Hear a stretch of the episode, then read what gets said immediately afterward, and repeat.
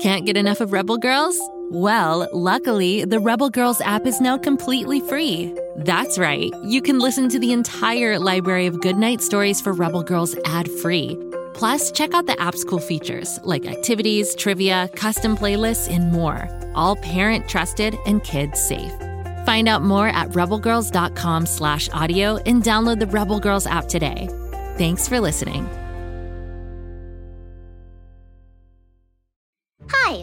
Name's Ren, and my best friend Drac is a vampire. Oh, but before you freak out, let me explain. Drac isn't like other vampires. He doesn't thirst for blood, he thirsts for knowledge. Each week, we hop into the coffin of curiosity for a spectacular adventure to learn about everything and anything, from how the sun works to why we burp. We have lots of fun, so join us. I promise that the only thing Drac will drink up is information, okay? Worst case scenario, he squirts you with some sunscreen. Search for Drac on Spotify, Apple, or wherever you get your podcasts for the ride of your life. Whee! What to build? What to build? Oh, come on, Lucy. Wow, you're a builder. You're a maker. You're a. I got it! Tool call. Hammer. Hammer. Wrench. Wrench! Drill. Drill! Great job, Kapow. Great job, Kapow! Oh, no, wait, that's me. Great job, Lucy Wow! Oh, brother. Now all we have to do is turn this thing on.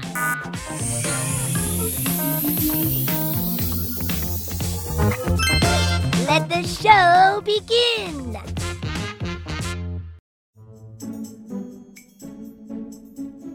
Hello, one and all, it's me, Kapow, the mechanical pygmy goat, coming to you live from Lucy Wow's barn in Pflugerville. Now, you may know me best as Lucy Wow's sidekick and Pflugerville's official tin can taster. But today I'll be your host as we discuss my favorite subject invention. Now, you may be thinking, why does Kapow love invention so much? Well, my friends, I'll tell you why. I love invention because I was invented. That's right. Every inch of me, from my body made of tools to my butt that plays music like a boombox, was invented by Lucy Wow. How could I not love inventions when I am one? Inventions are everywhere, and so are inventors. In fact, you might be an inventor yourself and not even know it. Anyone from anywhere can be an inventor. All it takes to get started is a little imagination and a whole lot of determination. Which brings us to today's inventor, George de Mistral. No inventor ever had more determination than old George. He's famous for inventing Velcro, which means he's the reason you can tie your shoes, even if you don't know how to tie your shoes. But as you're about to hear, just because Velcro is easy to use doesn't mean it was easy to invent. Also, I wonder how Velcro tastes like. George was born a long way from Pflugerville in a tiny town in Switzerland in 1907. Back then, they didn't have computers, podcasts, or mechanical pygmy goats, so George kept himself busy by inventing. By the age of 12, he'd invented all sorts of things, even a new kind of toy airplane. But while his toy airplane was definitely cool, it never really took off. Get it? Because planes take off? In fact, it would take another 20 years for George to come up with an idea that really stuck. because Velcro sticks! Ah, I did it again!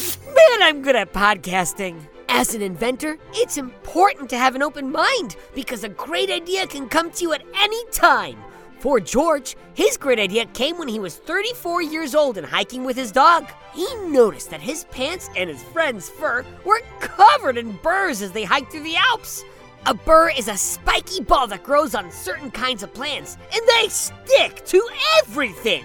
Most people just brush them off in irritation, but George wasn't irritated. He was curious. He decided to study the spiky burrs under a microscope and figure out how they worked. That night, when he looked through a lens, he saw that a burr was actually thousands of tiny microscopic hooks, which made a perfect tool for attaching to fabric. Or a dog. These little hooks gave George an idea. If he could build a synthetic burr, it could be used to connect pieces of cloth, just like a zipper or a button, but even faster and easier. Synthetic, by the way, means something made by humans to imitate something that already exists in nature. Like me, I'm a synthetic pygmy goat. uh, now, creating tiny microscope hooks by hand may have been a good idea, but it was not an easy one. In fact, it took years, lots of them. But George never gave up. And finally, in 1955, he successfully designed a synthetic burr. He then took out a $150,000 loan to turn this invention into a company. He called this company Velcro. Velcro is a combination of his favorite kind of fabric, velvet, and the French word for hook, crochet. George now had a cool company with a cool name but he also had an uncool problem. He could only make the hooks by hand, and it took forever. But like I said, George was determined. So he spent more years working until he finally built a machine that could make Velcro as fast as he could sell it. The only problem was, no one wanted to buy it. You see, George was a smart and determined man, but he wasn't a stylish man. Fashion designers thought Velcro looked ragged when compared to fancy buttons, shiny zippers, and trendy laces. Mmm, this story is making me hungry. Anyway, although Velcro was a brilliant way to close up a pair of pants or tighten a pair of sneakers, because of how it looked, the fashion world wouldn't have anything to do with it. But you know George, he wasn't about to give up. And it's a good thing he didn't. Because one day, NASA came calling. That's right! The American Space Agency was interested in George's Velcro. You see, in space, there's no gravity. Gravity is the thing that keeps you, the chair you're sitting on, the phone you're listening to, from flying away.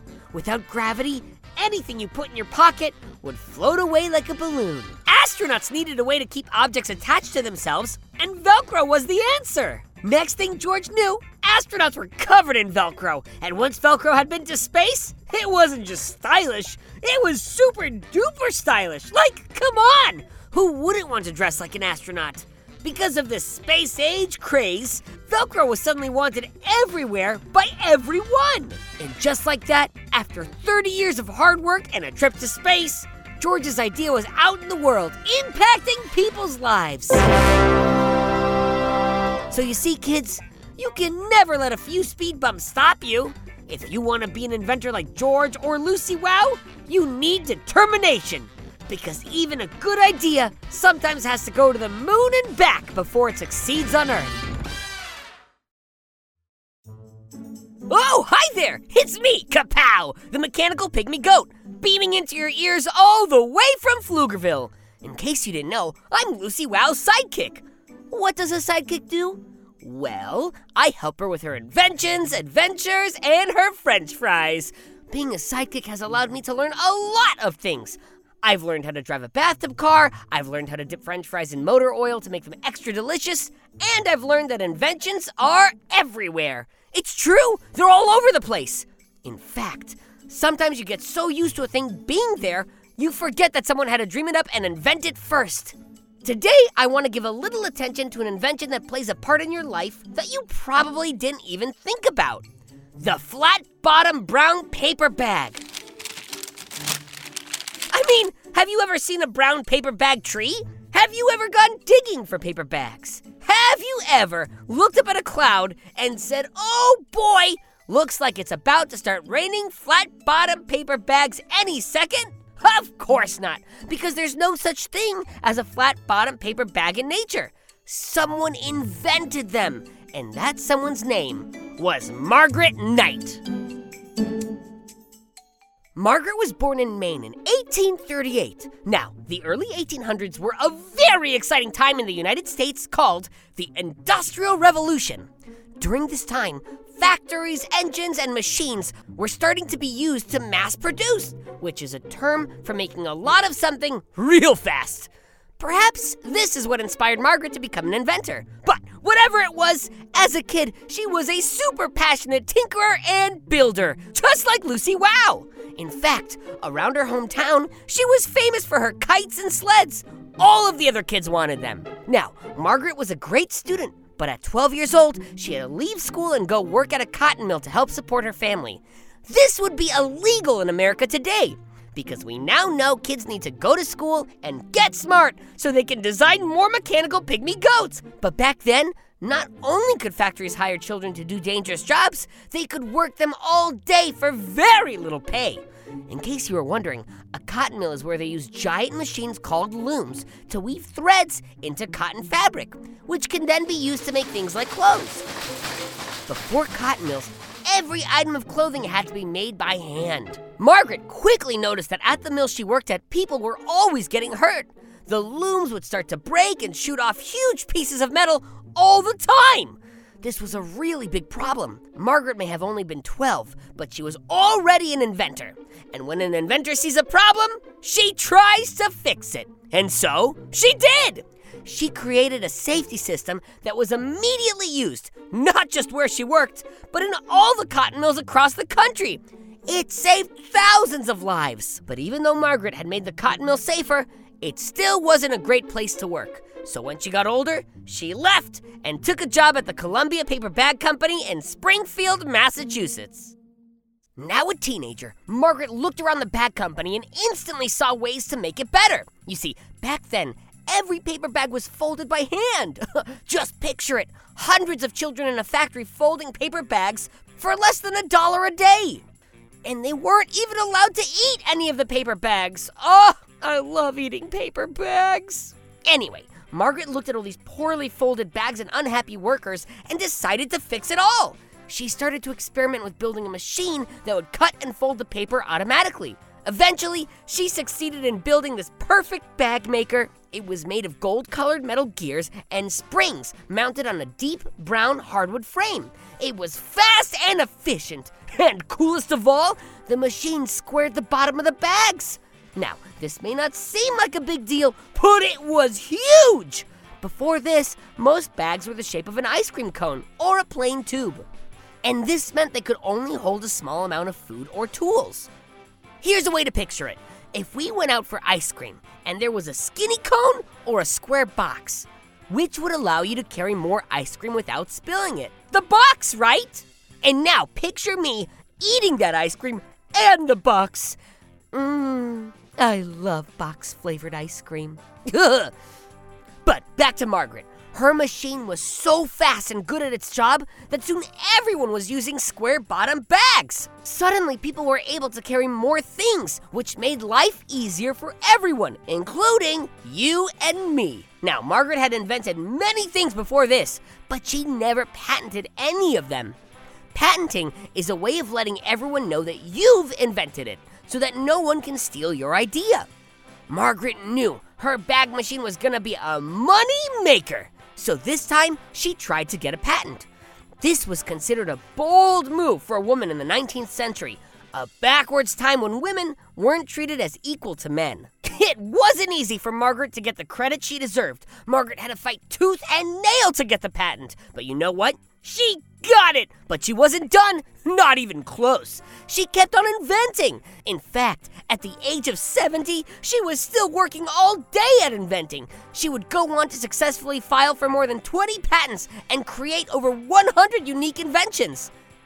Today, there's even a version of her paper bag machine at the Smithsonian's National Museum of American History. Like I said earlier, it's easy to forget that everyday objects were invented. You take them for granted. But every time you pick up a bag with a flat bottom that allows you to carry more food from your car to your kitchen, try to remember that a brilliant woman made that for you. Thanks, Margaret Knight. Are you ready to shop? Rakuten's Big Give Week is back.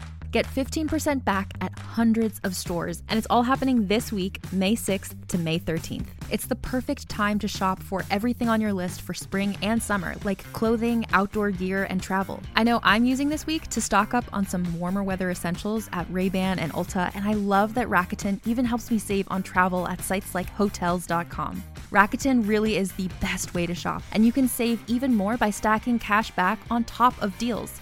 Plus, during Big Give Week, that cash back is bigger than ever. With Rakuten, membership is free, and when you sign up and shop today, you get an extra 10% cash back boost. That's an extra 10% cash back on top of the 15% cash back. You won't see higher cashback rates than these. Go to Rakuten.com or download the Rakuten app. R A K U T E N. Shoppers get it.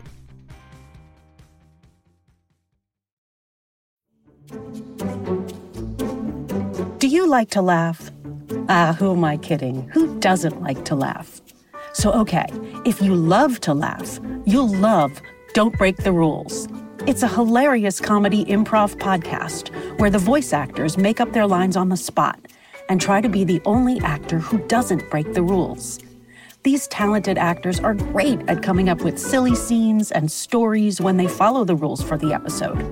And it gets even sillier when they accidentally break the rules. The stories are guided by suggestions from kids like you, and the episodes feature laughs, burps, and the occasional unicorn. So if you'd like to giggle and play along, be sure to listen to Don't Break the Rules wherever you listen to podcasts.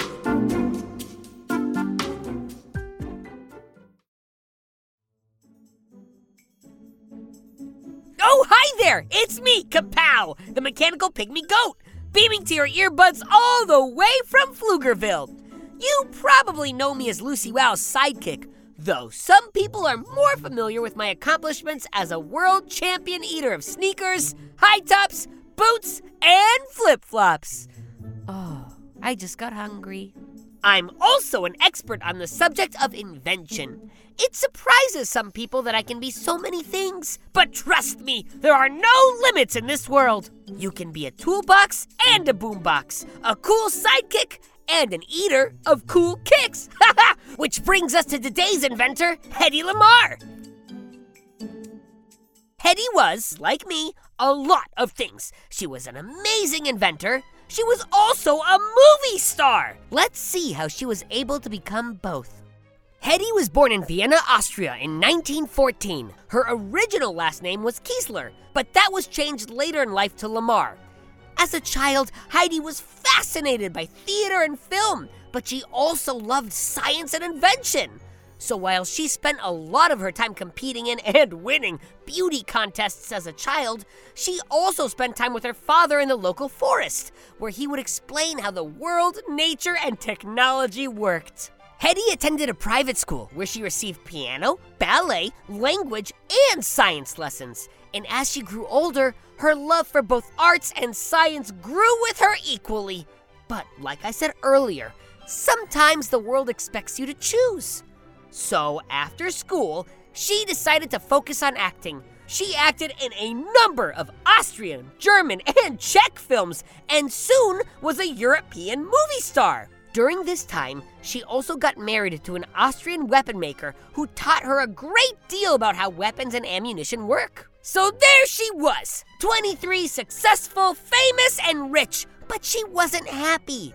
Why not? Because back then, there was a hateful movement growing against the Jewish people called Nazism. And Hedy's husband was a part of it. He demanded she renounce her heritage. But Hedy wasn't about to let ignorance, fear, and hate change who she was. So instead, she stayed true to herself and escaped to America.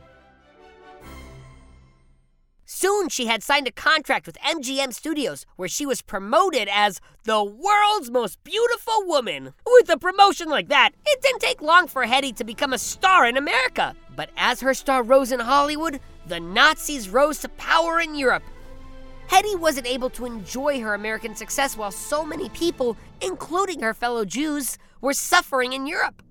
So she turned her attention to helping America fight the Nazis in World War II.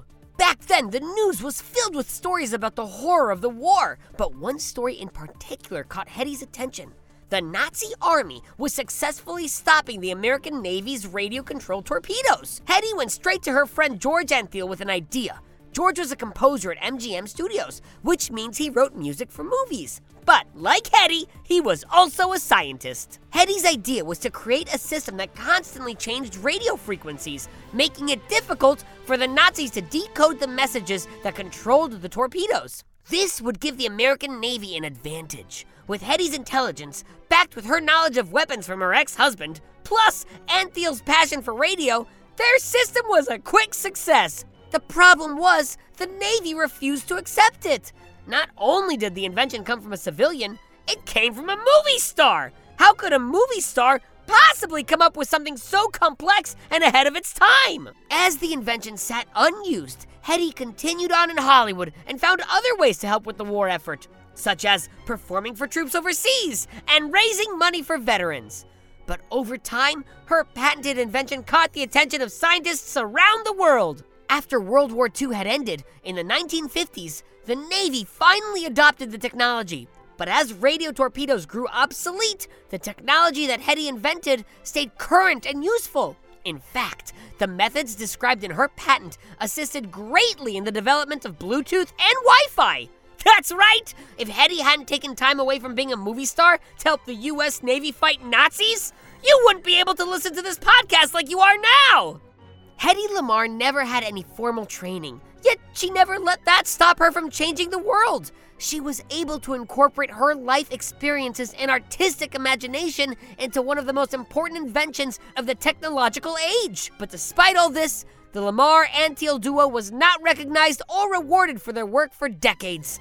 Finally, in 2014, they got their credit and were inducted into the National Inventors Hall of Fame. And you know what? She also got a star on Hollywood Boulevard.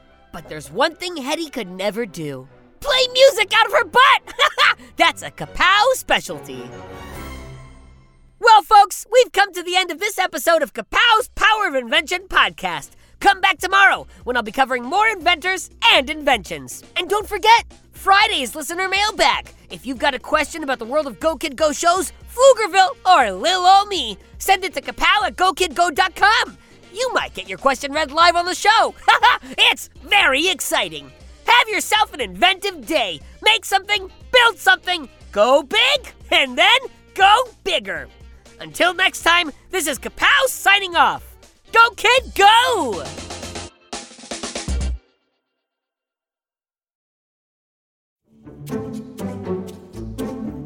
Whether you like to test yourself on what you know, or you're interested in learning a bunch of cool new facts, you are bound to enjoy 5 for 5 Trivia, a podcast all about trivia knowledge. Every week has a different theme, like amusement parks, creepy animals, video games, the universe, and a whole lot more. And each day, you try to get 5 for 5 right on those trivia topics, and hopefully learn something new along the way. Is a shark a fish or a mammal? Which spell does Harry Potter use most often? You can answer those questions and more on 5 for 5 Trivia. So if you're ready to challenge yourself and give yourself a big high five for the things you know, be sure to check out 5 for 5 Trivia, available wherever you listen to your podcasts.